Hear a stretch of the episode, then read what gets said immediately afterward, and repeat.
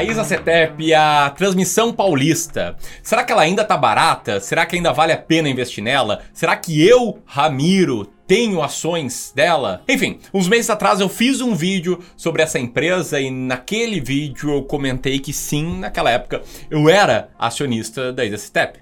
Mas isso faz alguns meses a empresa reportou novos resultados, outras empresas reportaram novos resultados, e o grande ponto que estou gravando esse vídeo para atualizar um pouco aí as informações sobre a EasyStep e se você está caindo de paraquedas, te passar todas essas informações. Então nesse vídeo eu vou te explicar se para mim está valendo a pena ainda ou não investir nela, né, em transmissão paulista, o que não quer dizer se significa que vale a pena ou não para você, você vai entender isso aqui até o final, e vou te responder a pergunta que eu recebo bastante, se eu ainda sou acionista dela, ou sei lá, se por acaso elas ficaram caras, porque a cotação subiu um pouco de lá para cá, beleza?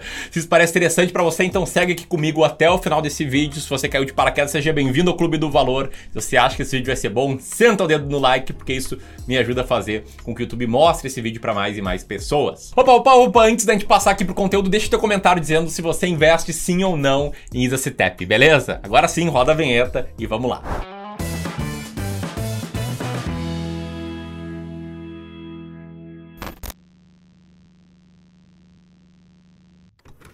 Então vamos lá. Primeiro eu quero falar sobre a empresa, tá? A EasyStep é a companhia de transmissão de energia elétrica paulista SA. Ela é a maior empresa privada de transmissão de energia elétrica do Brasil e está presente em 17 estados, tá? Para quem não sabe, no setor elétrico existem três grandes subsetores: o setor de geração de energia, o setor de transmissão de energia e o setor de distribuição de energia. E STEP está aqui na transmissão. Aliás, ela, ela opera uma grande rede de transmissão de energia, né? 33% de toda energia elétrica transmitida do país é transmitida pela EasyStep, sendo que ela transmite 60% da energia do Sudeste e 94% da energia do estado de São Paulo. Então, mais você não conhecesse ela até aqui, pode ter certeza você é agraciado aí com os seus serviços, tá? E essa empresa ela nasceu recentemente, em 1999, e não que a gente tenha passado a ter transmissão de energia a partir de 99, óbvio que não, mas sim porque ela se originou da divisão dos ativos da Companhia Energética de São Paulo, a famosa CESP,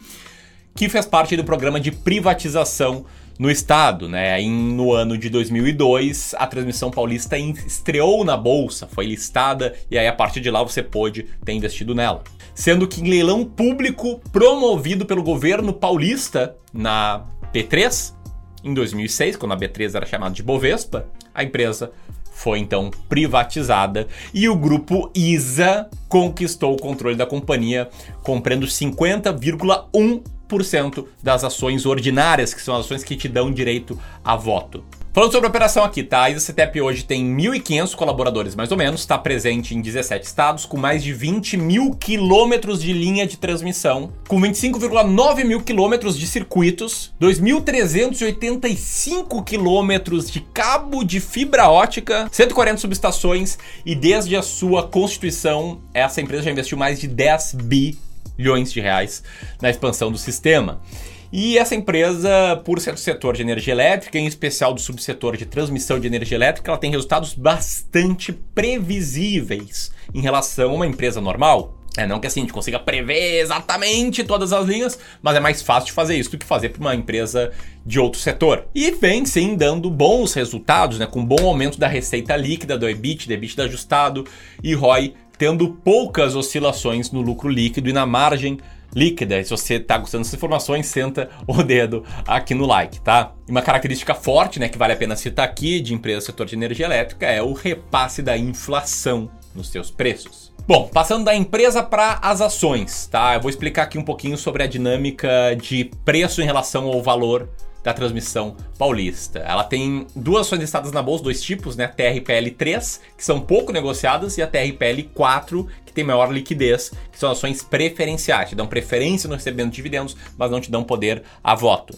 E essas ações têm múltiplos bastante descontados bastante descontados. Um preço por lucro de 5 vezes, um EV/EBITDA de 5 vezes, um preço por valor patrimonial um pouco acima de 1, 1,35 para um return on equity de 26, quase 27%, e para um ROIC de 14,55%. E graças ao fato dos resultados serem previsíveis e dos contratos da empresa serem com entes públicos, ela é uma boa pagadora de dividendos, há uma certa previsibilidade de dividendos. E aí, segundo dados do site Status Invest, no dia que eu gravo esse vídeo, o dividend yield dos últimos 12 meses está em 11,5%, que é bastante alto. É claro, o dividendo passado não é garantia de dividendo futuro, mas por vários anos historicamente, a Tradição Paulista se configurou como uma boa pagadora de dividendos. Aliás, se você gosta de dividendos, dá uma olhada no vídeo que eu postei recentemente da Itaúsa, ó, vou deixar o link aqui em cima. Mas olha depois, tá? Segue aqui que tem muita informação importante. Até porque, pouco tempo atrás, alguns meses, eu fiz um vídeo falando sobre essa empresa, explicando se eu investi ou não nela. Expliquei que eu investi, expliquei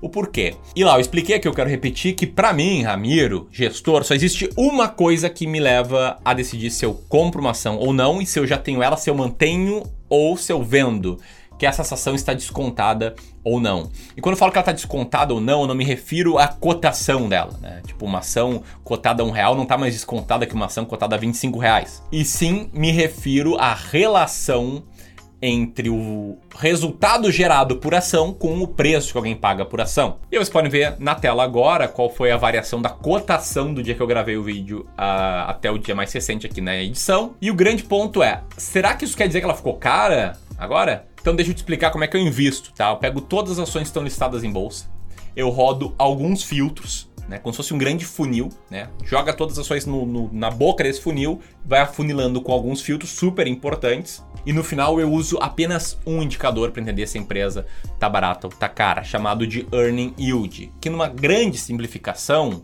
é olhar o resultado operacional dessa empresa dividido pelo, pelo valor total que alguém tem que pagar para comprar essa empresa, que é o valor de mercado dela mais a dívida líquida. E é um método simples de investir, mas que você precisa ter um bom estudo para ter convicção na estratégia, que é a coisa mais importante de todas, né? Eu não defendo de forma alguma o investimento copiando a carteira de alguém ou sem convicção. E para te ajudar a dar convicção, quero dizer duas coisas, tá? Primeiro, quero te jogar na tela agora, tá? Esse gráfico que mostra como a carteira composta pelas 20 ações mais baratas da bolsa que é a linha verde, venceu muito e muito a média do mercado medido por Ibovespa ou IBRX e como ela venceu também a renda fixa medido pelo CDI. Então, historicamente, essa estratégia foi super vencedora. Retorno passado não é garantia de retorno futuro, isso aqui é uma simulação histórica, mas essa é a mesma estratégia que eu uso para investir todo o meu dinheiro em ações brasileiras e o dinheiro dos meus clientes também. Então, tem muito skin in the game aqui. Só que para seguir essa estratégia, eu recomendo muito que você tenha convicção nela que você entenda por que investir em ações baratas funciona. Por que investir em ações baratas aumenta muito o teu potencial de retorno sem aumentar proporcionalmente o risco. Por que ações baratas vencem, como carteira, é claro, ações caras e para fazer isso, vou ser bem franco, tá? Vou fazer um eventaço aqui no YouTube chamado As Ações Mais Baratas da Bolsa. Ele vai ser online, vai ser gratuito e vai ser ao vivo. E vai começar em breve. Lá eu vou te revelar todos os pormenores da minha estratégia, tá? Você pode escrever nesse evento apertando aqui, eu me inscreveria, eu não perderia. É um evento que pode mudar a tua forma de investir. E ser totalmente franco que ao final desse evento eu vou abrir as inscrições do meu curso completo de investimento em ações. Não tem nenhuma vergonha em falar isso. É um curso para quem quiser ir além e ter acompanhamento nessa jornada. Mas o evento Ações Mais Baratas da Bolsa já tem o potencial de transformar muito a forma que você enxerga o mercado, beleza? Deixa o link aqui e também nos comentários. Mas eu tenho que responder a pergunta desse vídeo, que é depois de falar tudo isso, reforçar a importância de convicção, te mostrar como as ações mais baratas vencem ações mais caras, é Será que a transmissão paulista ainda está barata? Porque na época do último vídeo que eu fiz, o earning yield dessa empresa estava na faixa dos 22%. E aí, com os novos resultados, e aí, com outras empresas divulgando resultados, ela ainda está entre as 20 mais baratas da bolsa? Então eu te convido para a gente olhar aqui o ranking atualizado das ações mais baratas da bolsa.